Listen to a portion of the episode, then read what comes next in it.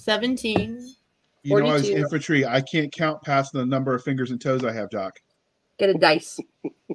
Ooh, I can roll a 20. Well, yeah, that still only gives me 20. I don't think they have more than that for dice, do they? Yes, they do. They have up to 100. No, you just roll the tens, like the percent dice. You just No, two together. no, no. They have a 100 sided dice. Is it like the size of your house? I mean, how big does it have to be? Not big. Okay. Ah.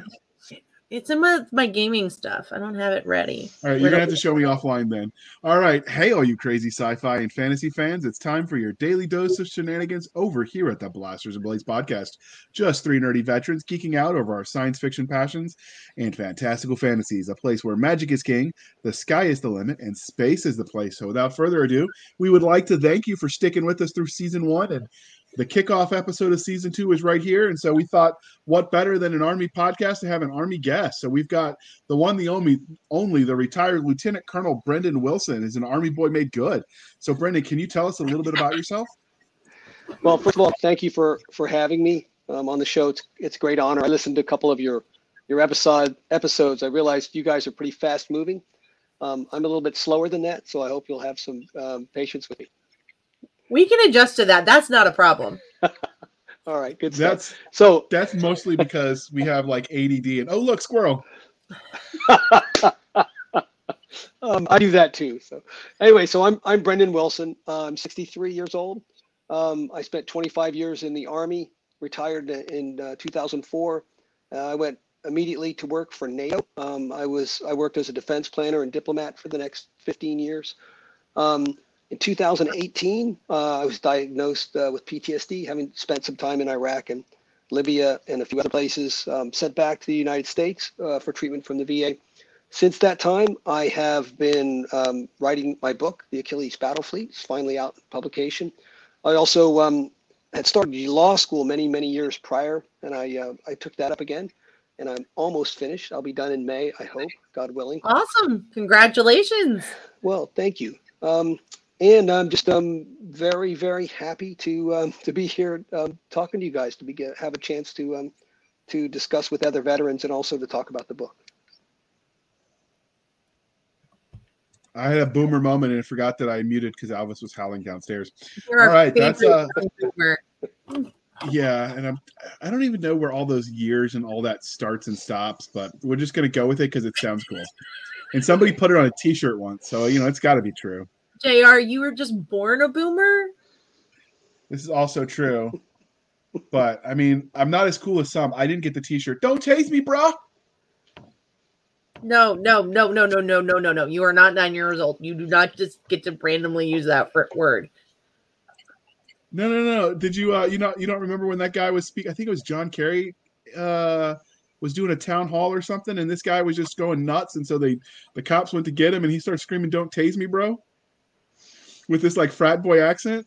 And then when that happened, because he got locked up, and he was a business major, which is why this is funny, he was going for his MBA. While he was locked up, someone else trademarked that, got it on T-shirts, and made millions of dollars in merch in the like first week because everyone was thought it was hilarious. and when he got out, the I didn't know momentum was shifted, and the business major missed the opportunity he created.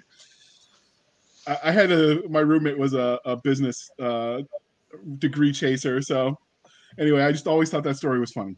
Anyway, and now that move on. We're not here to talk and reminisce. squirrel. Yes, I've proven it. So normally uh, we would ask the guest uh, how we or tell you how we first found the guest, but this one was actually easy. So his um, publicist reached out to us, and uh, so Doc made the schedule happen, and here we are. It's it's time for your your favorite questions now. Yay! So we have religion questions: Starship Troopers, the Tomorrow War, or Independence Day. Which one would you pick? Okay, so I have a confession to make. Um, I liked Starship Troopers, the book. So I know that's It's not an answer to the question. It's a great book. I didn't really like the movie. Um, if you if I had to pick a movie, I would probably pick Independence Day just because it was entertaining um, to me. So I hope that answers that question. I think Starship Troopers is a litmus test movie. If you are ho- if you are talking to somebody and they go, "Oh," and all they understand is the movie, and they don't understand that the book existed first, you know they're not that into classic science fiction. Yeah, that's right. And I like the book Yeah, but I because mean, it for- was for- mil- you know military aspect. So But the so the movie was the gateway drug for some people to find Heinlein. Like No, I watched the movie before I knew there was a book. Although I was a kid when the movie came out, so was That- it came out in what ninety three? I think. That is Whenever it came out, I- it I have watched like high schoolers try and throw down with adults about whether or not the book was based off the movie, and I'm like, oh gosh. no, So I mean, it, it, it doesn't necessarily mean that they're not a fan, but it does mean that they have stuff to learn. So Yeah, it's 97. I just Googled it. Uh, it was 97, so I would have been 16 years old. So I was at the right age for that to sound cool. And then I read the book, and I remember being disappointed because the movie's definitely an action movie. Lots of pew pew and, and cool cool explosions. The tactics suck. Like they totally ignored all tactics and equipment. But that's another rant. But then And you get to the book, and it's almost like a, and it's a political treaty almost. It was interesting. I enjoyed it, but it like you just have to accept that they're different properties with the same name, and then you're okay. But I think people that love the movie are the ones that watched the movie first. Because anyone that read the books first, I don't think they Yeah. could suspend their disbelief enough to like the movie. I think you're right. Yeah, you're But pro- you- uh, I mean, come on, my Dizzy experience kinda says you awesome. were right, but that's okay. You can be right once in a while. So on to the next round of is your questions. brain gonna melt? not my brain, just Jennifer Blackstream's. Um, so I've never heard of this first one, so hopefully you have, sir. The Biggles, eh, which is a 1986 movie. White Tiger. It is amazing. I know what you put on pizza. Yes, no White- pineapples, as it was intended by God Himself. He White. Tiger, like, Jr. We don't do that. White Tiger, or Wonder Woman. Okay, so I always thought you guys would know what Biggles was because when when you when I saw that written in the questions, I thought, what the heck is Biggles? I don't actually know that. Wonder Woman is the only um, one of the three that I've seen that, so that's the one I got to pick. That's fine. Wonder Woman's amazing. Yeah. So Biggles is a time travel movie in which someone from modern times, although this was filmed in the 80s, so you know the era of punk bands and such, uh, before everyone realized they were all corporate chills. Uh, but it was uh, this guy from in London gets transported back to World War One and ends up joining uh, joining a and fighting with a fighter squadron against the Red Baron. It is an awesome movie about time travel, and you should all watch it. And if you haven't, you should all be ashamed of yourselves. Hang your head in shame for you not know. That's My like your head is St. down Christmas right now. Day Yeah. moment. All right, you you would enjoy the movie. It is excellent, Doc. Don't give me that look. You would love it. No. There's planes. There's pew pew. There's war. It's awesome. It's nice and peaceful enjoyment. I never should have given you the power of the banners. okay. All Your right, questions are next year. Yes, ma'am. All right. So we here at the Blasters and Blades podcast love both the fantastical and the scientific. So what was your first love, sci-fi or fantasy? My first love was um, sci-fi. You know, we were just talking about Heinlein. I actually read his book Space Cadet, um, which I think was written in the 40s or maybe the early 50s. Um, and then I, I loved um, Starship Troopers. Um, for Asimov, I'd probably say the Foundation um, trilogy, Stranger in a Strange Land. Later in life, in my 20s, I had read the Xanth series, or I started to read it, the Xanth series by Piers Anthony, which um, falls into the um, fantasy thing. But I, I think I just read it to enjoy it. I didn't really get into all the details of it. Um, I didn't follow it up, and I don't really read that much um, in the way of fantasy.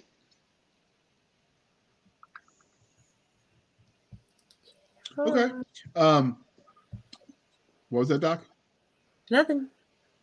Okay, I thought you were saying something. So, what was your first memory of engaging in science fiction? Was it reading uh, Space Cadet? Was it watching on Star Trek on the television? Where did you first like? What's your first memory where you can say that was spec fic and I loved it? You know, that's really a good question. Um, I've lived a long time, and I a lot of my memories have um, have uh, faded over time. You know, I have a memory, um, and it's, it wasn't really science fiction. I when I was in high school, I can remember sitting in the outfield during baseball practice, and I had been reading The Hobbit and The Lord of the Rings, and I was just into that so much Um, and I was imagining myself that if I could go back, you know, I could um, help the hobbits defend them because I'd be bigger than them and stronger than them. Um, that's kind of my first memory of um, of anything that was sort of not of this universe uh, uh, engagement of it. Okay. Well, what I is it Lord of about speculative fiction? What was that, Doc? Lord of the Rings is amazing. It is. Um, so, what is it about speculative fiction, sort of the umbrella f- setting of spe- sci-fi, fantasy, horror, all the things, all the cool things, anyway? What is it about that that appeals to you, that you love? Um, you know, I think um, as a writer, I like the idea that you you take yourself into a different universe with different rules. That engages people because that's interesting. Um, and then you can sometimes use that to talk about the things that are very important to this world. Um, you know, and, and for me, writing the book, one of the things I wanted to do was put the characters in positions where they were under stress and had to make decisions. Uh, and none of those decisions have a good outcome. It's the question of which is the best decision under the circumstance and those decisions have consequences for them, for the people that they care about, um, and they uh, and they also change them because those decisions have harsh consequences, and they have to own that, come to terms with it, and it um, it changes their personality and how they see themselves over time. So for me, the idea for speculative fiction is it gets you out of this world, but it allows you to address issues which are important to this world. I think that's a very awesome answer, actually. I think, and it really hits on one of my favorite reasons for why speculative fiction is such an important genre of literature. But how did your love transition in of the genre transition you into writing stories in it? So that that's a good question. I've been asked it before, and I don't really have a, a, a perfect answer. I didn't actually set out to write um, a novel. What I had in my mind was kind of like a, a scenario. Something's happening, um, and I started to write that down. And then later on, the character just sort of took off um, and and did their own thing. So I wasn't thinking of it in those terms. I wasn't thinking of like I'm going to have speculative fiction and I'm going to try to resolve these issues. Um, it just sort of started to write it um, itself. Just to give an example, the in chapter one. So chapter one was written before the prologue. In chapter one, you've got a young man. He's a pilot. He's on a um, he's on a starship. He gets woken up in the middle of the night, you know, with an alarm. You know, report to your uh, report to your spaceships, and um, and then there's an impact alarm and there's a thump, and thump is not supposed to be felt on a starship, and he get he stumbles a little bit and he realizes something very serious is happening. Um, and I actually took that from one of the experiences I had in Baghdad. I was um, I wasn't on a starship, but I was in a bunker, uh, and I was woken up with some uh, similar sort of alarm, and then mortar fire, you know, thump in the distance. Um, nothing really dramatic. I actually just went back to sleep when it was all clear. Um, but that sort of put me into that position of writing that portion of the book. But then the story wasn't really about that character. That ended up being a secondary character, and I went to write the prologue, and the prologue involved um, uh, Lieutenant Mei Ling Lee, and she ends up being the um, star of the show just kind of took it from there. So there wasn't really a plan. Thanks, Doc, for your patience. it's like No, the biggest non-answer ever. Yeah.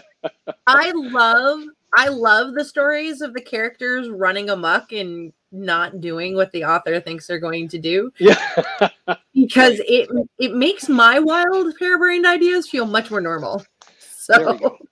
Well, I mean, you know, Uh, the, creati- the creativity is creativity. You can't really say it has to follow, you know.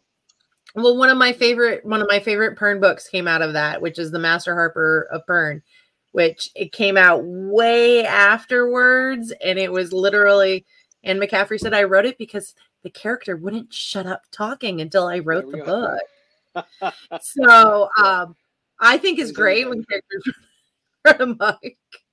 Um but how are there any specific moments because for a lot of authors real life and you actually just gave us one but are there any other moments that you'd want to say this moment influenced how i write Um, yes. So one of the other main characters um, um, is Admiral uh, Jay Chambers. So I have to give a little bit of background on Jay Chambers. Jay Chambers is actually the name of my friend um, who who had died after um, um, contracting um, ALS from being exposed to um, chemicals in the first Gulf War.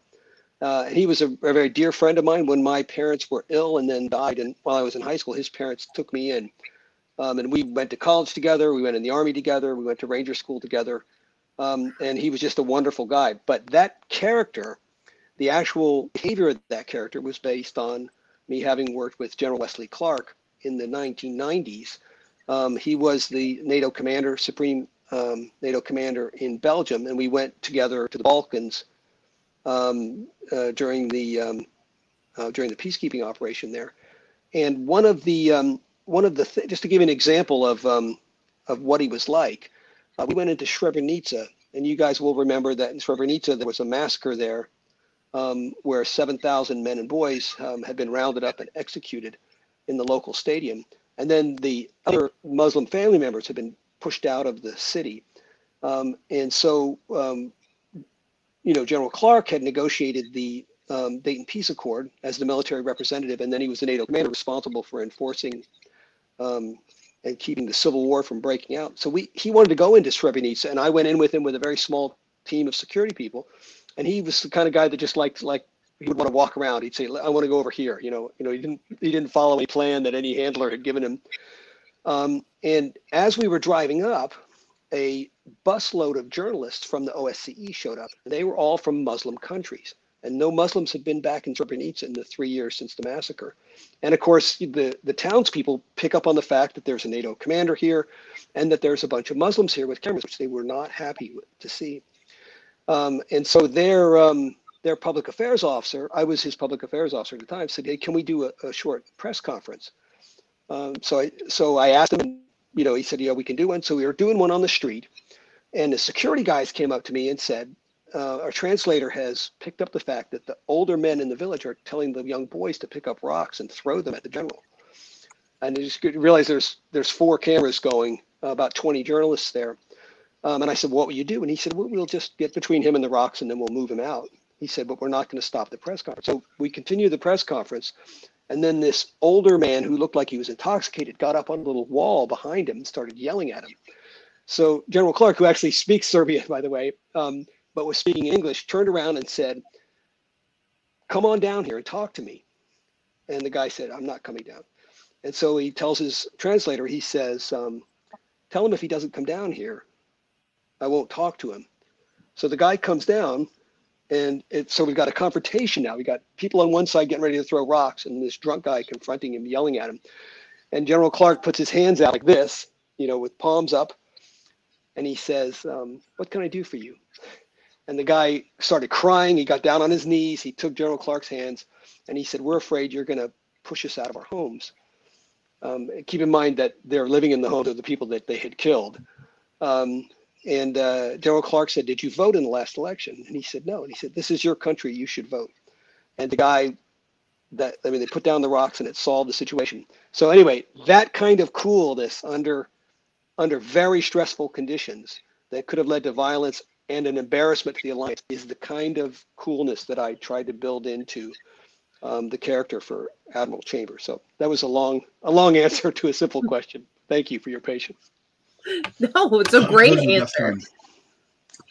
So, you know, obviously you mentioned that you served in the US Army. So how do you feel like your time in uniform affects, other than those specific examples, the kinds of stories you tell? Um, so um, one of the themes in uh, there, there's really two, two or perhaps three different military themes um, that run through the novel. One of them is a special operations theme. I was I went to the Ranger School as a lieutenant. Um, I served in the 101st Airborne Division, 18th Airborne Corps, and I did a um, I did some training um, with the um, Ranger Regiment, special operations training, and then I had dealt with um, special operations portfolios when I worked at NATO.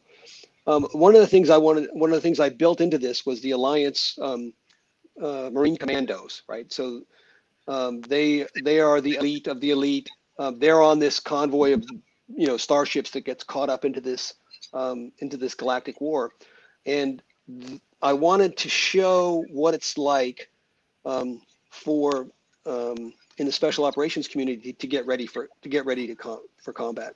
So they they train over and over again. You know, fire, maneuver, communications, medical, over and over again. They never get tired of it. They never are satisfied. They do it over and then when they actually go into an operation, things just come um, quite naturally to them, even under great stress. And I built that in. I think it was probably one of the things that my uh, editor had said, you know, this is a little bit too much. I don't think it's too much. I don't think it's going to be too much for anybody that's ever served in the military. Um, and um, and I and I also built that in so that you could see it from the outside because that's how most people see it. So they have it. They have somebody along on the operation that's not part of their team that watches them go through, you know, doing a breach, um, uh, you know, movement to contact, um, you know, how to handle casualties. Um, so in my experience, as long as you keep the number of pages talking about any maneuver or tactic under 10, you're good until the, after that. Once you start getting about 5 I'm gonna have to go start, back and I'm gonna have to go back and count it, count it up. So No, no, no. we'll you see. start having to compare yourself and going, did I exceed David Weber? And, and the answer will be no. So you're good. Just tell your editor, I'm not nearly as bad as David Weber, and he's a he's a New York Times bestselling.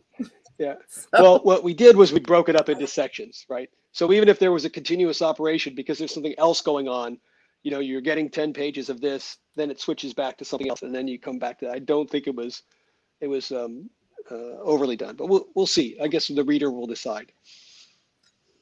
So uh, you were an infantry officer then?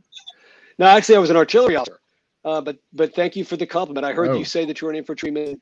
Uh, God bless you for the service. Yeah. It's the hardest job in the world. You know, I, I, I meet people all the time that don't realize that. You know, that don't realize that. You know, even that they're family members. You know, I, I met a young man who brought some furniture over, and he was a 11 Bravo in the in the uh, in the um, in the Gulf War, and um, his dad was with him. They're working together, and I said, you know, I was talking to his dad, you could tell his dad doesn't quite understand what that means. You know, to have to be the one that closes the distance with the enemy, that sleeps out in the freezing cold or the, the heat. Um, yeah, that's that's an incredibly tough job, and I I've just you know I was exposed to it at Ranger School and exposed to it as a fire support team chief. But um, my hats off to anybody that's ever done that. my my So we have a running gag. Hmm? Go ahead, Doc. I was going to say my grandfather used to be an artillery officer, and he told me that is why you learn trigonometry. well, now they have computers for it, but um, the uh, is there's a funny. So I used to actually be a gunnery instructor, and what we found out was if you if you just teach the computers how to do fire direction and so forth with the computers, no one ever really gets it. They're just just pressing buttons. They don't see it. So when they actually have a problem, right? Uh, they can't solve it. So we actually went back to teach them the you know what we call charts and darts, which is the manual way where you can actually sort of physically see how it all works out. You don't actually do trigonometry; that's done in a table, but um, it, it makes it a little bit easier for people to to understand um, what's happening if they have to work it out manually. yeah, well, my smart ass then went and told my geometry teacher that unless I was lobbing missiles, I didn't need to know it. and how did Yeah, I that could go? definitely see you do that.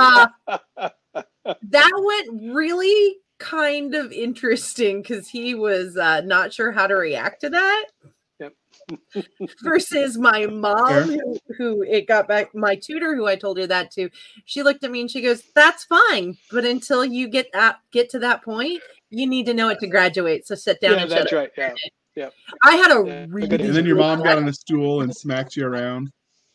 That's not funny. Were you she taller had than been your a mom nun. yet? She had been a nun. My math tutor had been a nun. Yeah, I believe it. Those are the worst kind, man.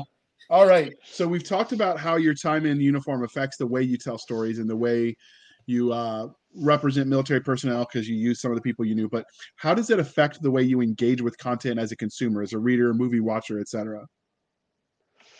Um, well, so first of all, I, I don't, I'm not one of those people that thinks that, you know, whatever I see in the movie has to be exactly accurate. You know, I realize that what you're doing is you're presenting something to a viewer, an audience that's probably not, um, not that um, military. Um, I do like to see things that are fairly accurate. Um, you know, I, I don't like to see um, like incredible shots done. Um, you know, where, where it's just like, well, that that's probably not going to happen. Um, I don't like it when female officers are addressed as sir because I've never seen anyone do that, and you see it all the time in the movies. Um, Uh, I've yeah. noticed that too. So if it, as long as it's it's reasonable and I get the point that they're trying to get, that I don't I don't sit in judgment on it. And Say it's not exactly what I experienced. There's also the suspension of disbelief when you're talking in the future. I, I remember there was one review exchange where someone said, "Oh, you had Space Marines Space or Marines don't do that," and the reply was, "Yes, but Space Marines might." Uh, and Yeah. so there's that you know suspension of disbelief if you push it forward just a little bit. Yep. Yeah. So- So I, I agree with you. Um, I think Alright. I think you would see all the things that I have the Space Marines doing are are completely believable. I mean, there are some extra vehicular type of things, but it's not something that that couldn't be done or would be too fantastic.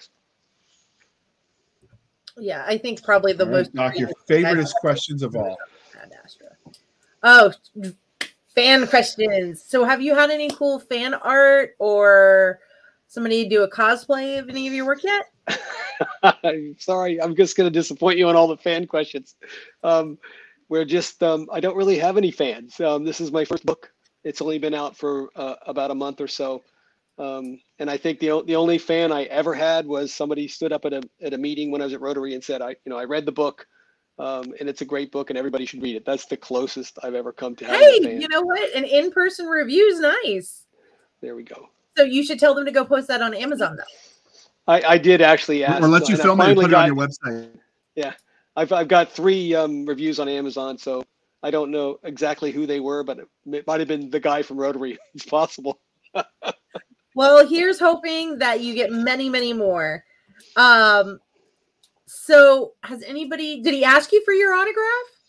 Um, he didn't ask me for my autograph, no, no, but I but I did give his. Um, he already had the book, so so I gave an autograph version to his wife when I met her.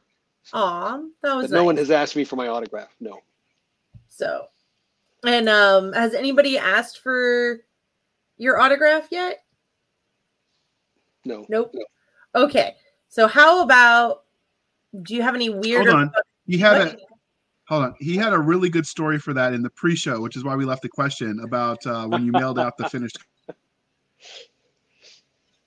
Um, uh, oh, okay. So, um, yeah, I'm, I'm not quite sure when the pre-show started. So, um, That's I did, um, I did have, um, I did, as I said before, I used the, um, uh, the name of one of my fallen comrades um, for uh, LJ Chambers. He actually, um, he was a retired uh, colonel when he died of ALS from having um, been exposed to chemicals in the First Gulf War. And I asked his widow for permission to um, to use his name, which she'd given me. And then ten years later, when the book was finally you know finished, I sent her and all of her um, five adult children um, a copy of the book with a little inscription, you know, um, telling them that their their father was a great man. He was a hero. He saved my life more than once. And um, I got some really nice, um, a really thoughtful note back from uh, two of her sons and from and from her. I think it made a difference to them, but they didn't. Um, they didn't ask me for that. I just I just provided it to them. I, I think that's absolutely amazing. So You've made him effectively immortal. Yeah. So, um, I think that's probably. I don't know. I think there your question is next. I know. I just that's. I, I'm a firm believer that our friends that are gone aren't really gone if we remember them and we keep their stories alive. So, Yeah. um, yeah. Uh, Doc, try to contain yourself. You're gonna make people think you're human and stuff. Well, Um, okay, I'm going to and um, so I we don't get into our personal backgrounds as much on the show, but uh, I my hometown was Dhahran, Saudi Arabia. Is that right? Yeah. So how was that? um, my parents were working for the oil company as expats. Oh. Oh my so I remember when it happened, and it was all I was all of like eight years old, and I remember freaking out because it's all going on on the news, and uh, the news. And when you're every adult in your world knows what's going on, but you don't because I we were stateside on on uh, repat at the time. Okay. And uh, my dad, though, had to go back over there after vacation. And my mom would- kept telling me, don't worry, don't cry, because U.S. soldiers are there protecting your mom, your daddy. Yeah. So That's sweet. it was really so yeah. I I was like, damn it, there's onions in the room because I can I can tell you it's emotional for you. God bless you. so it was it was part of why I became a soldier. There we go. So. Thank you. Yeah. But um, so JR, you should ask your question. All right, we'll, we'll, we'll try to lighten the mood and, and let her. Um, I'm fine. so I have allergies. this That's is it. where we ask you allergies. Absolutely. Uh, so, can you give us a list of the Reader's Digest version of your body of work? What all have you written? Okay, so that that's easy. Um, start your stopwatch. The um, this is my first book that I've published. Um, my only other publications, um, I was the writer and the executive producer for two short films. Um, one was A Child Lies Here, it's a, sort of a ghost story, um, uh, and the other one was Doug's Christmas. Um, Doug's Christmas was actually about a um, a Korean War veteran in modern times. So this is probably six or seven years ago, maybe maybe ten years ago, um, who's living in Chicago. He's a he's a, an, a you know wealthy um, established businessman, but he's never really gotten over the loss of one of his friends in combat back in um, during the Korean War. Um, and he sort of deals with that by at Christmas time, um, because his friend had been killed at Christmas time. He deals with that by reaching out to a family in need and sort of bonding with the um, the children and helping them out, and uh, sort of a Scrooge kind of um, um, story. But the main character for that was Clark Devereaux, and Clark Devereaux was actually a first sergeant um, and a, uh, a quad 50 gunner in the um, in the Korean War. And when he told that story, so now I'm going to start getting uh, um, with allergies. But he tells the story, so we, we worked it so that the story of the loss is actually his story, right? It's a real story about being on the quad 50, taking fire, the, the vehicle um, catches on fire, and his friend is killed. And um, he starts to cry when he tells the story. And this, this is all on film. Uh, it's being done in a bar. And the young, everybody was all emotional, but the young woman who was actually on the camera has tears streaming down her face.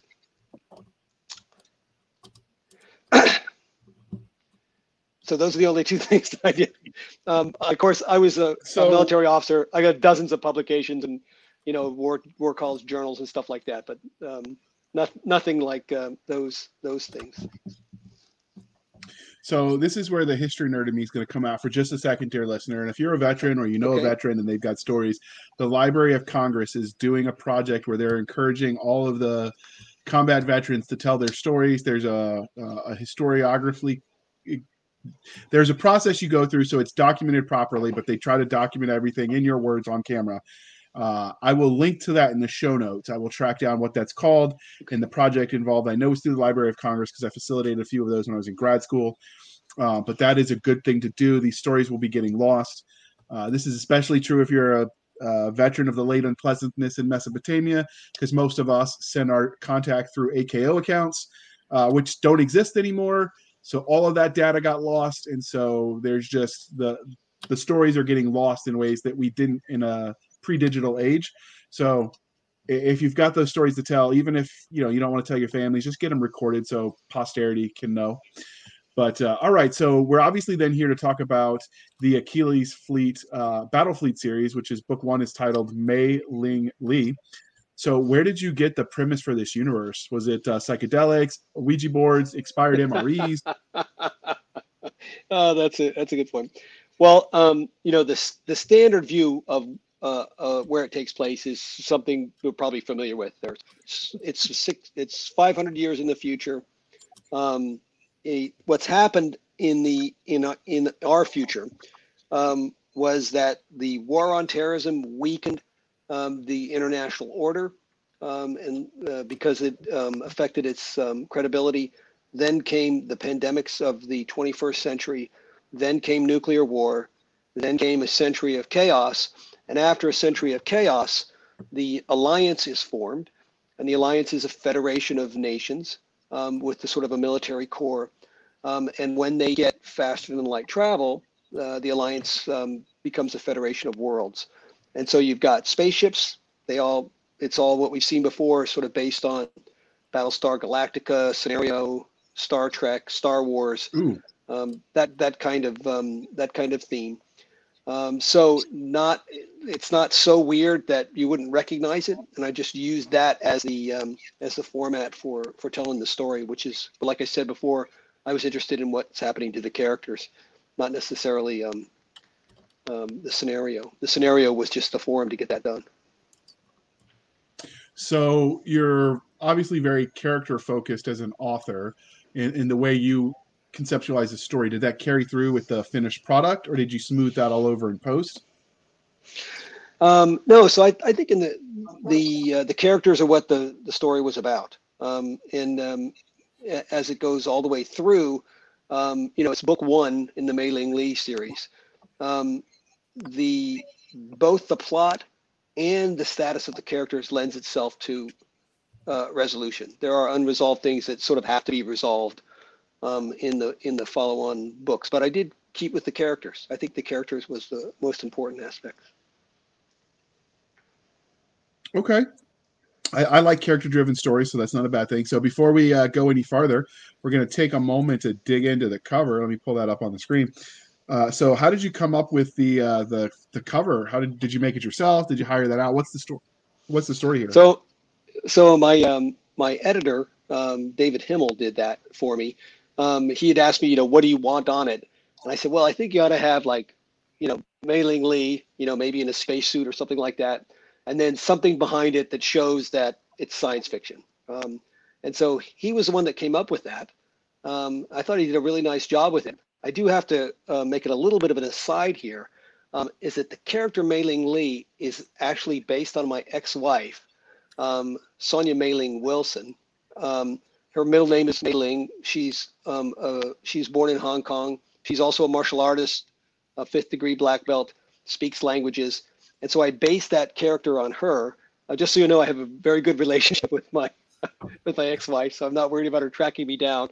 And um, uh, yeah, so it, there was a real person uh, behind that, um, and it looks just like that picture. You just ask her; she'll tell you. so, so that you just got lucky that you found like the stock art that worked, or was this a specific yeah. model that you tracked down? No, I, I, um, okay. I, am not exactly sure what David did. I think he used some stock art, and, and but they there was some art artistic work done to make that the way it looks, though. But thank you for that. I, I do think it's a good, it's a good cover. Okay. All right, Doc, back to you. Question 20. If the onions Okay, so what would your 30 second elevator pitch for this novel be? Okay. Can I just read it off the back or do I have to say it from You can read it off the back. okay, so Human Alliance Lieutenant Mei Ling Lee serves in a mm-hmm. backwater assignment as an aide to the Inspector General of a ragtag ragtag convoy of starships evacuating civilians from a contested area of the galaxy. When the convoy is attacked by an unknown enemy wielding a seemingly impossible technology, Lee is thrust into the center of a galactic struggle as a key leader in the newly formed Achilles battle fleet.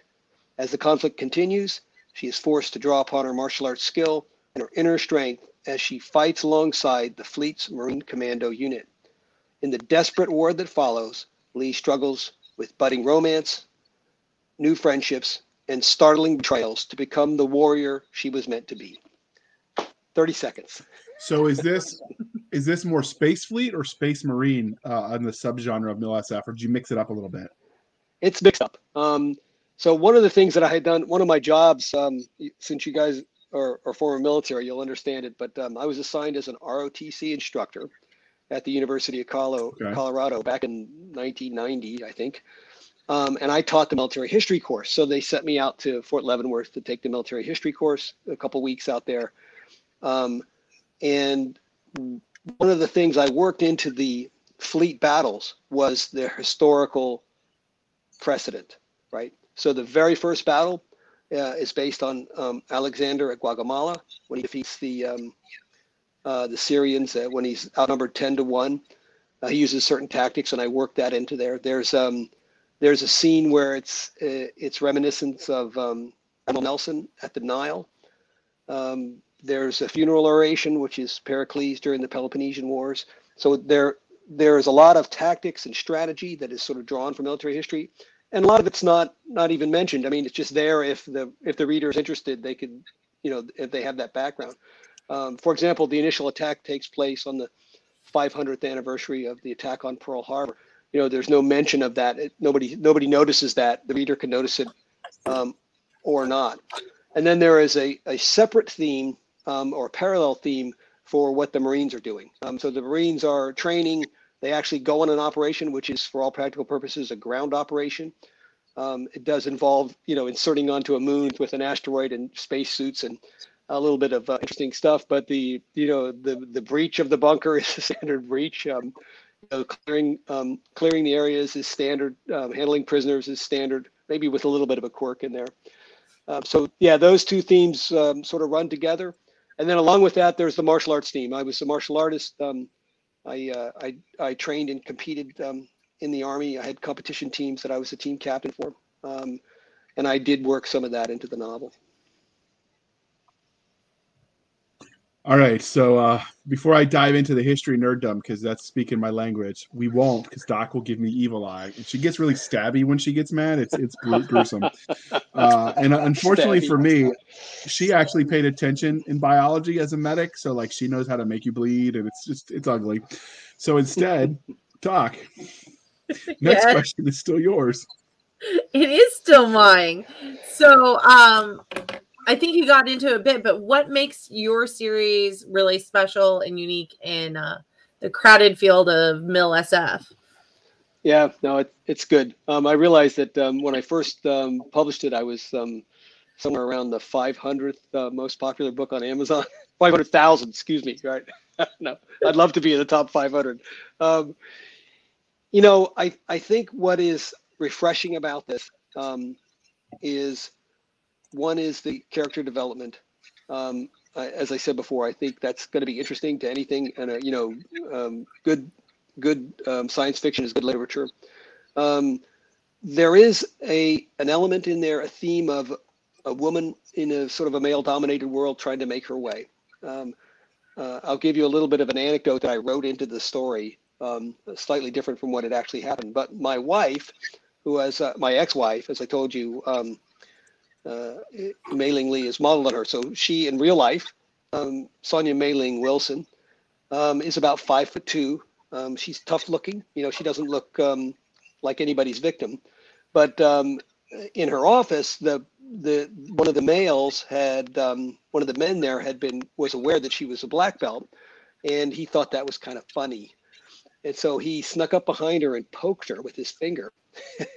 and she spun. it. She doesn't like that, by the way. She spun around and put him in a submission hold, and said, "No one guy, likes that." Yeah, this guy's um, at least a foot taller, 100 pounds um, heavier, and um, she said, "Can I help you?" And he said, "No, no, I, I'm good. I'm good."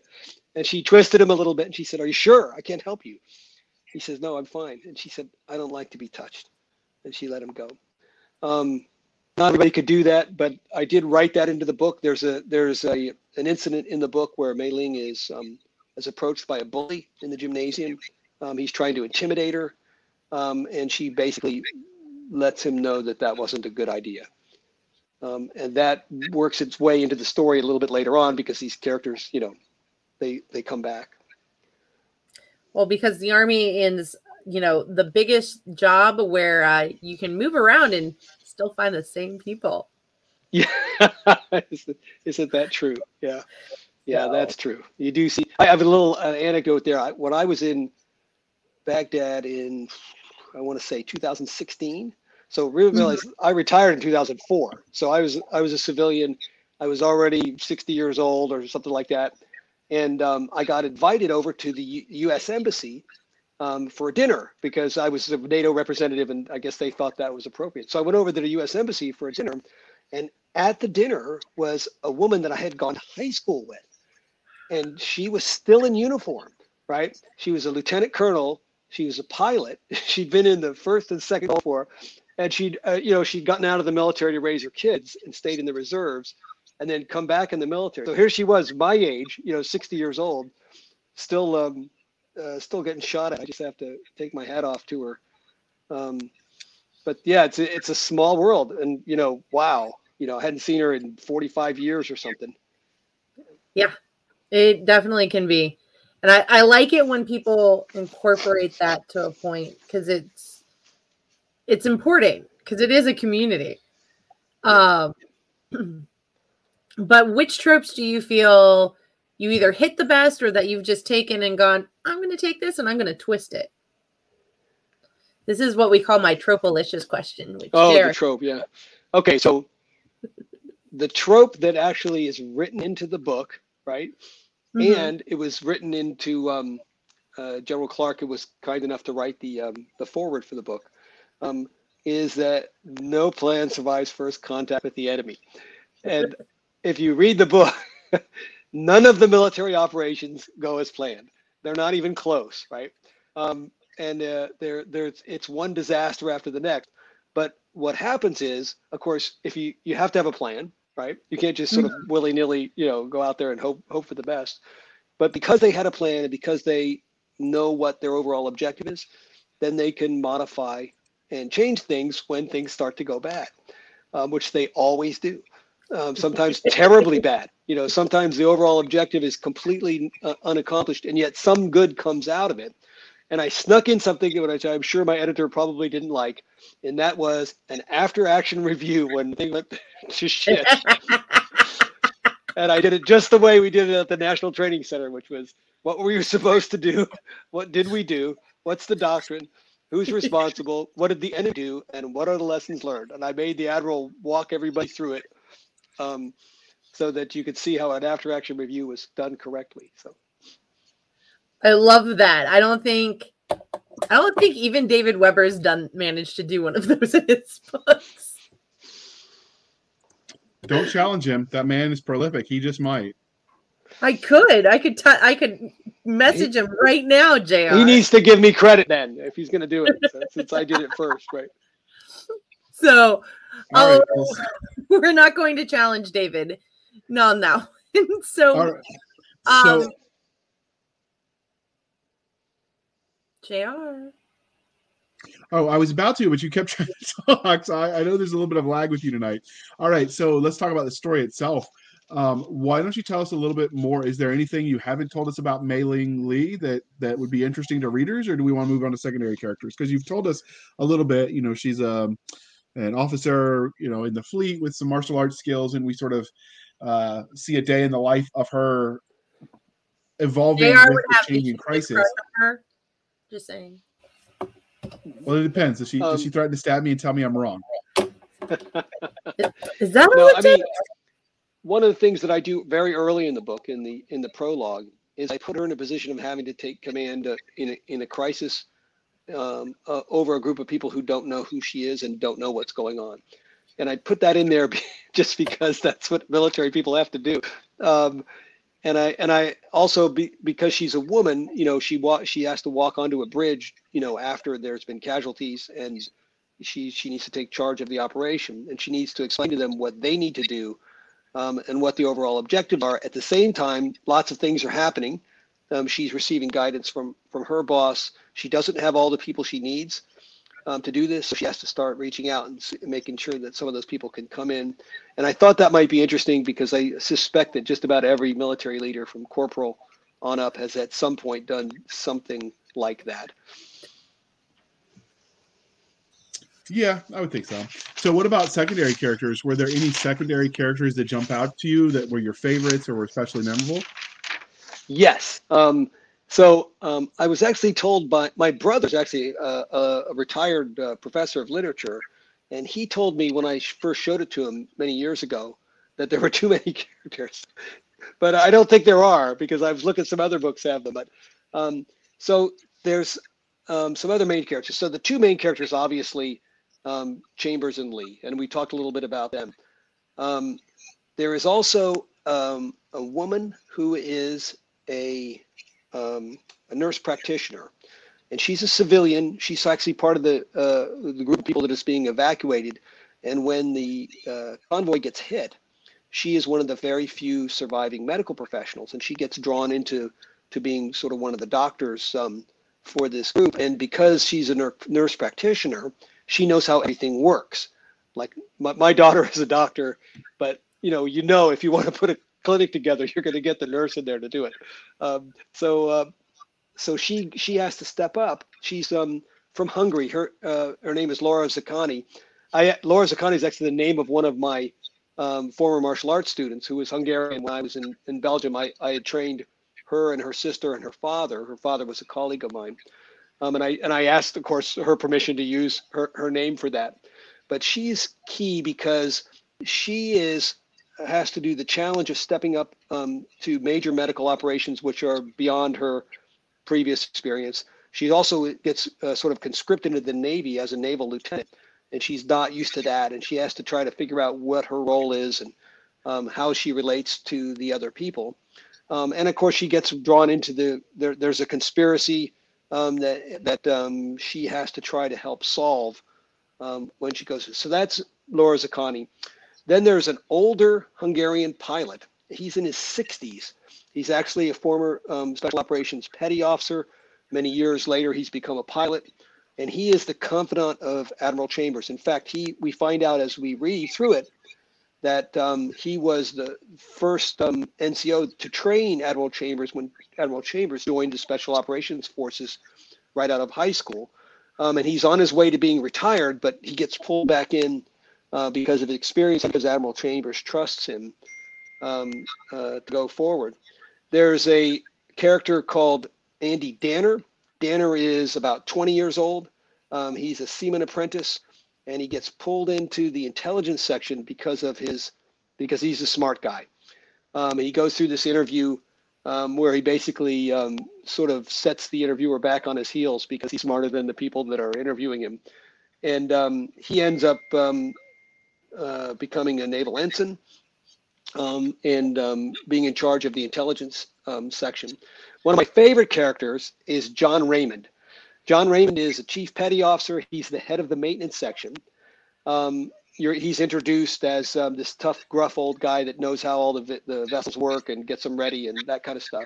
And it turns out that when the uh, when the convoy has been attacked and there's been some sort of demonstration of a superior technology, that he steps forward, and it turns out that he is a famous physicist who has been hiding from government assassins for the last 20 years by enlisting in the uh, the Navy.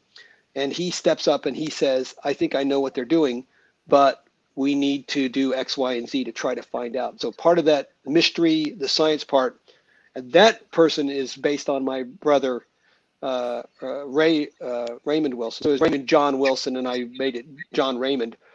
Um, my brother Ray was a PhD student when he got drafted during the Vietnam War, and he ended up um, he ended up being a uh, a um, stockade guard in the military police. But uh, they used his his smarts to help um, the prisoners get their GEDs.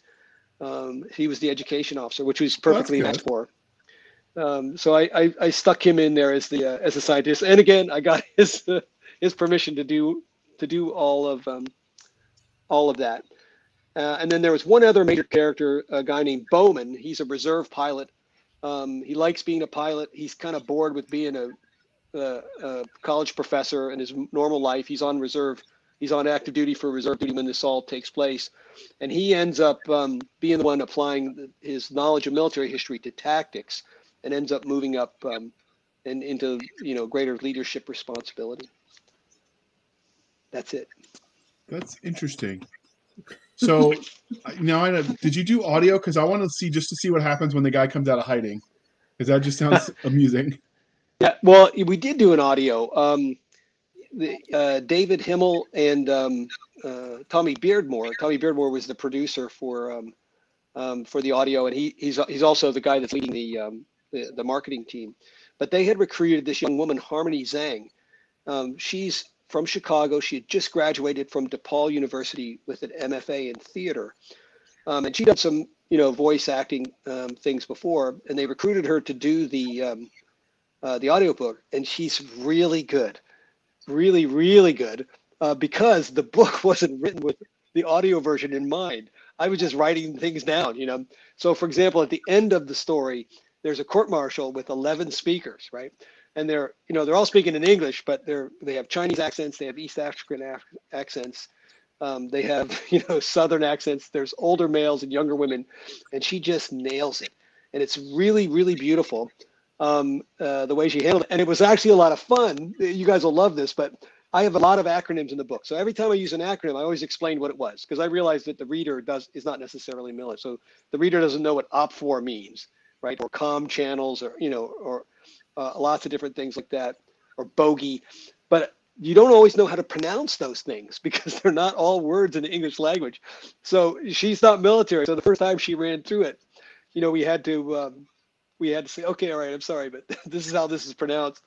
And she just did it. She did a really great job. The other thing that was really good about it is a lot of the speakers in the book are um, are Mandarin or Cantonese speakers who are speaking in English, right? Okay. She's a nat- she's a native Mandarin speaker, so she knows exactly how that accent is supposed to sound Yeah, and there's You a know, and rhythm to that language. there's a rhythm to it and certain words are pronounced and of course some of the words are in chinese i mean the names are chinese and they are pronounced differently than you would think so she's got all that right um, and plus uh, you know i know you guys have worked with um, uh, audio people before i didn't i didn't act, i would i didn't serve as a producer but the producers just loved working with her she's you know she is easy to work with she's good she doesn't mind redoing things and the other wonderful thing that happened is um, this was my first book, and sometimes there are inconsistencies in the book that you don't catch unless you hear them Yeah. um, spoken. And some of those she caught and pointed out, and some of them, you know, we caught and we went, oh, that's that's not going to work. So luckily, we hadn't published the book yet, so we, we went back and changed the text. Um, but it was a real blessing, and I and I, that has just come out now, the audio version, and we're really excited about it. I think people are going to love it. Um, Okay, so now this is the part where you would we would ask you about bad guys. So what can you Okay. tell us about the bad guys? Obviously, without giving us spoilers, because this is spoiler free zone. Sure. Okay, got it. Okay, so there's you know the the conflict comes in a couple of different ways. Um, so first of all, I'll tell you there's a big conspiracy. Um, it's partially revealed, but not fully revealed. So people who like conspiracies are going to love this novel. Um, at the beginning, they have one adversary that the only adversary they've ever had, and that is a foreign species that has. But that's why they're withdrawing from this one contested area because of the conflict with that species. And then they get this big, huge attack, which is galaxy wide. And it doesn't make any sense. Something else is going on. Um, and so the uh, some of the characters pick up on that earlier, and it's one of the reasons why they want to have an intelligence section because they know that they are being misled, or they suspect that they're being misled about who their adversaries are. So there's some there's we call them the others just because that's all that's the name that they have. Um, but there are some um, there are some bad guys in there. Of course, there's the confrontation with Mei Ling in the gym, um, but that's quickly resolved by her. Um, but what you find out is that there are people who are that they work with every day who aren't who they say they are. Um, and that's very disturbing, I think, to everyone. You know, when you people that you work with and you find out later that you don't, you know, normally it's not a worldwide galactic conspiracy, but they're not, they're not shoot, straight shooters. Um, they're saying one thing and doing another, and that, and that, and there are some bad guys along those lines for sure. So All right, Doc. Next one. this is my favorite Go one of ahead. my favorite questions. If your characters knew who you were and the role you played in their lives, how would you fare if they met you in a back alley somewhere? All right, but but so hold on, Doc. We get to ask this one in two parts because you uh Okay. being a martial artist. So answer as now, and then answer Yeah. when you were in your prime, because that would be a fair assessment for you. well, all of these characters could, could, all of these characters could kick my butt, um, even when I was in my prime, um, the tough ones. But I think your question is, you know, if uh, because I, as the writer, I put them through a lot, right? Yeah. Would they be angry with me? Yeah. Um, I I don't think so. Um, at least um, at least I hope not. The um, one of the quotes from Epictetus was, uh, "Don't wish for things the way you want them to be. Wish there for them to be just as they are." That's sort of a Stoic ideal, which is, you know, the the path you're on, the the where you are now is a result of what's happened to you, but it's really a result of your decisions. You didn't get to control all the things that happened to you, um, but you get to get to control how, control how you respond to them. And so, you know, since, you know, for those that lived through it, I think they would say, yeah, that, that's okay. you know that that was a challenge. I mean, there, there's a scene at the end after Mei Ling has done some things when they all get investigated. It's just just exactly what happens in the army, right? There's a punishment for the people who did all the work. Um, Yeah. and they've been they've been in serious Yeah. combat. They've lost some of their friends, um, and they're being investigated by people who who haven't been there and who can't under, can't possibly understand why they made the decisions they made. And it's extraordinarily frustrating for her. I don't think she wants to go back and be one of those people. She wants to be one of the people that went with the Marines into t- difficult situations and did difficult things. So I say they would thank me. okay. That's fair. Okay. Um so I, I was expecting a little bit more hubris, and no, I totally kicked their ass. No, I, I could. I will tell you. This is a true story. When I was 35 years old, I was a state champion for Louisiana for the AAU um, in forms, sparring, and musical forms, and I was the coach for a military competition team. And I one time was in a studio, and there was a young man who had never trained a day in his life, and he was hitting me so hard, right, that my instructor actually walked over to me and said don't take that from him anymore. Just put him down. This is embarrassing. Right? So so i let the guy walk into a back kick which really should have put him down. Um, and he was just like that, that was pretty good you know? So anyway i talked to him afterwards. He was a nice kid. He was about 18 he wasn't trying to be mean or anything he you know he was just incredibly strong just kind of like the, the mike, mike tyson of you know the louisiana backwoods um, and I said, "Have you ever trained before?" And he said, "Well, me and my uncle, you know, we sometimes hit the, we sometimes box, but he wasn't trained as a boxer because I could have picked that up." And when I got home, I had bruises all up and down my left arm, which was I was using to protect myself. You know, you should have some humility if you're. That guy could have just about beat anybody I've ever seen, and he'd never trained a day in his life. He was just as tough as that. You cannot tell from looking at them whether they're tough. So I would I don't think you should say, "Oh yeah, I could beat anybody." You don't know whether you could beat anybody. You're lucky to come back with your life and better to walk away. Fair, fair. So, all right, so Doc, JR next is on you. JR loves this question, but do you have a favorite character archetype? Um, okay, I, I probably do, and that would be the, the, a female person thrown into a struggling environment and having to come through. Um, and I use Mei Ling a little bit of background. One of the things I did over the years, um, so I've trained women self-defense um, for decades, but I've also, when we were in Belgium, I had a couple of schools, and we would often train young young people that were expats. So they were coming through NATO, um, high school students um, or young adults there to get their master's degree or something like that, men and women. But a lot of times, for for a period of time there, I trained people for the local school, uh, for the local um, church. There was a Baptist church there, and the parents would drop their kids off and pick them up, drop them off, pick them up. And they wouldn't actually stay and watch what was happening. Um, and then we would have like a test, you know, after a couple of months. So the, the pastor would come and the parents would come. And then some of these young women, you know, had been never been taught to sort of stand up for themselves. You know, they hadn't played sports. They were told to be meek and mild and polite and deferential to everyone. And then when they would see them in the test, where they would be breaking boards or defending themselves from larger opponents who were swinging clubs at them or sparring and holding their own, you know, they were amazed. they were amazed that their daughter could do that. And um, I, you know, I'm not saying that it was important because they could fight, but I think it's important. It's a tool to, to train people to stand up for themselves.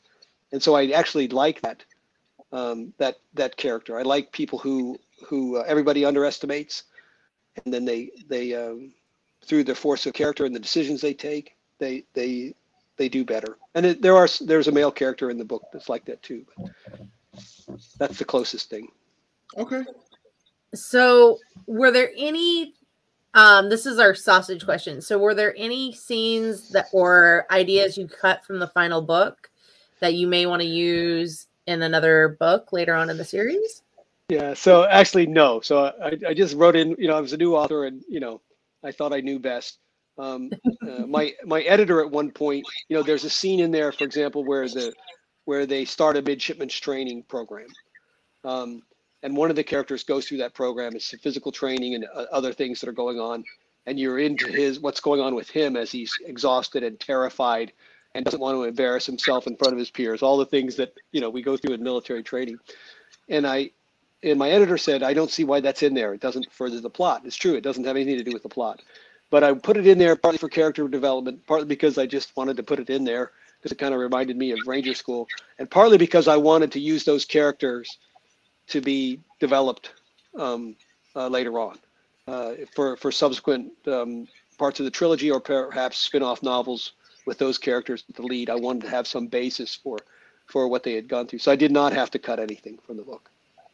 Awesome. All right.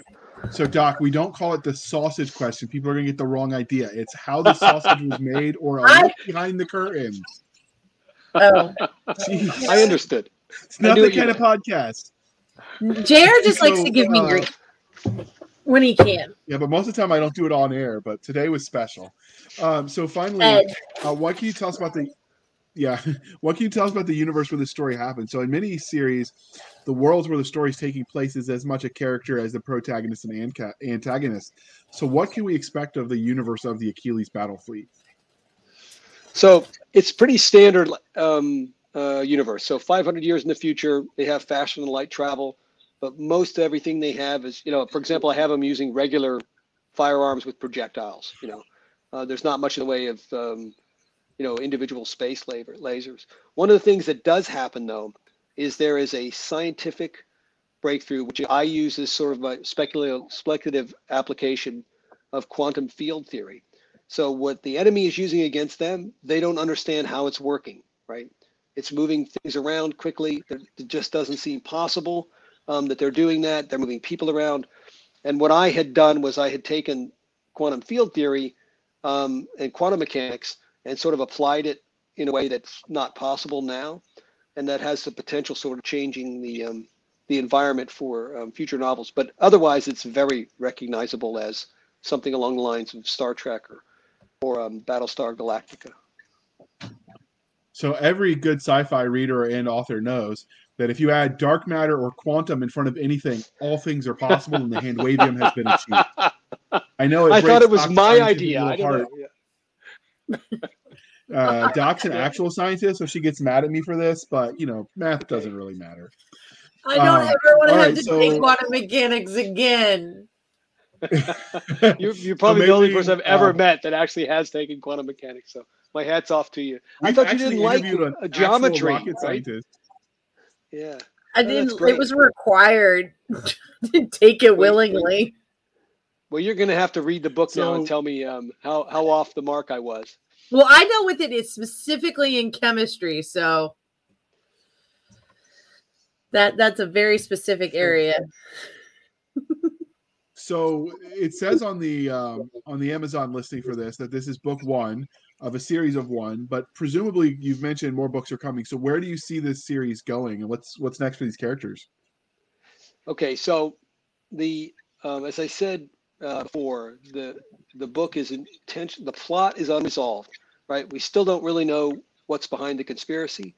Um, we don't know what's going to happen to the alliance because it's starting it's starting to come apart at the seams, and the all those characters that I mentioned um, all have some sort of unresolved um, issue. So they're they're split in a million different um, places, and at some point they're going to have to come back together. Um, and sort of that's the challenge. Um, I have been in my last year of law school, which is horrible. Sorry, it's like way harder than I thought it was going to be. And I haven't been able to do any writing, and I'm probably not going to be able to do any writing really until I graduate in May. Um, and then I will, I will go back to being a full-time writer, and I will sort some of these things out. Well, that's good. We are looking forward to seeing what comes next with these characters. Well, so, um, every you know, with books like this, the science and the technology and the world itself are as much a character in the novel, but consistent rules really help make science fiction science fiction. you. Is there any tech that you developed though from this that you'd want to keep? Like, Well- what was your favorite tech item, and what do you, that you'd want to keep? Oh, that's that's a good question. Okay, so I didn't really want to give all of it away. Um, I talked a, bit, a little bit about earlier, but there is an application of quantum mechanics field theory, the Higgs boson, that has the potential to revolutionize um, the way people live, live their lives. It's in the book. It's being used for sinister purposes, but I, I think if um, if that were a real thing, um, I'd want to keep it, and I don't want to say any more about it. okay. I'm afraid I'll give it away. So. So we will have you well, on. that means you. What? I was just say that means we can't ask him how he would use and abuse it because that would still be spoiler because that's part of the fun. The follow up to that question is what techniques do daily views. Now, how would you abuse it? I don't yeah, know. I can't, he, I can't, I can't say. Yeah, probably too ethical to abuse it. So. Oh, you're giving me way we'll too much credit. Thank you. so ethical. There we go. All right, Doc, ask about aliens because he can answer that one. I hope. Uh, unicorns do exist. Um, so you have you mentioned briefly that you have another sentient thing or uh, entity in this book. How did you go about creating your aliens? Do you know what? Do we know what they look like, or do you, are you the only one who knows what they look like yet? Yeah, that's good. I don't even think I know what they look like. The um, so um, what you find out is that they've been fighting. Um, they had a war with the others a century ago, right? But they've never communicated with them um, and they're not even sure that they can communicate with them. So they don't know anything about the others, um, and they, because this is a conspiracy, the others are a false flag. So it's not clear that the others will have any that they will have any um, any role in in the future books. So the aliens were just something to get it going, but the real conspiracy is people against people. Okay. The enemy is us. So then let let's let's pivot that then and ask this from a hypothetical standpoint because you're obviously an author you've got your first book you're here um, if you were going to create a uh, outside of this universe if you were going to create your own aliens because this is part of the fun of, of the question how do you yeah. think you'd do that? Would you let your nightmares inspire you? Would you use actual biological entities and go from there? Would you create it completely out of an imagination? Oh my goodness. You know that's a good question. I think that i think the default action is an alien that's something like a human. Um, because that's who we would probably interact with if there were ever, you know, if it was an alien that was so completely different that we probably never see them or know them or be aware of them. Um, so it, yeah, if I had to do it on, on the spot, it would be something like a human, but not exactly like a human. So would you take the Star Trek different forehead ridge of the week, or would you yep. um, just make them two arms and two legs? You are going to what are you shaking die. Klingon is going to kill you one day. Yeah, that's there we go. Well, yeah, I was thinking about the, the Star Trek thing with the forehead. I was thinking about that. Yeah, I was thinking about. So, Doc, are we talking like Klingon from the Klingon from the original series, from Next Generation, from Enterprise? Because they all look radically different. All of them would kill you. and, and, for all for all we'll, we'll, take we'll take the next generation for all Worf was supposedly this badass alien like he was don't, his butt don't you the... dare insult Worf. You will not survive. okay, all I'm saying is the, the little tiny ladies on the Enterprise were always beating the crap out of the the Klingons. So I'm like, well, if the military race is getting the crap kicked out they of them by a five foot that. They covered that. It's because he wasn't hitting back hard because he was afraid of hurting them. So stop uh-huh. it. I remember these and episodes we... better than you do. You'll have another you... concussion at this rate. So so how do you cover the blonde chick? It was the the security officer before him who was doing the same thing. She was beating up on the Klingon uh, people that board. Uh oh, she's getting hate mail already. Uh, the, the people boarding the ship. I'm like, not the one getting hate mail. You're the one flirting with danger here. All I'm, all I'm saying are? is, is they are. They Santa's bringing you a pineapple for, pizza uh, on pizza. so for the big bad, they get their butts kicked a lot. That's all I'm going to say. There wasn't a lot of competence there, and we'll move on. You're going to die. All right, send your hate mail to Doc Cisca at blastersandbladepodcast.com. Um, Dying so clearly, as yes, uh, clearly this is winding down because we're bickering. Uh, maybe it'll scratch my back. It does itch a little bit. All right. So, um, was there anything about Mei Ling Lee, book one of the Achilles Fleet series, that we didn't ask that you want to tell us before we move on? No, I think we're good. I think we did a good coverage. I appreciate it. All right. So before we let you go, dear listener, we wanted to remind you uh, that your reviews matter. So share your thoughts on the reviewing platforms. They help the right reader find the right books. So please be kind and speak your minds. Rumor has it that for every hundred uh, reviews an author gets, they get a unicorn. I want to get one so I can grill it and see if it tastes like chicken.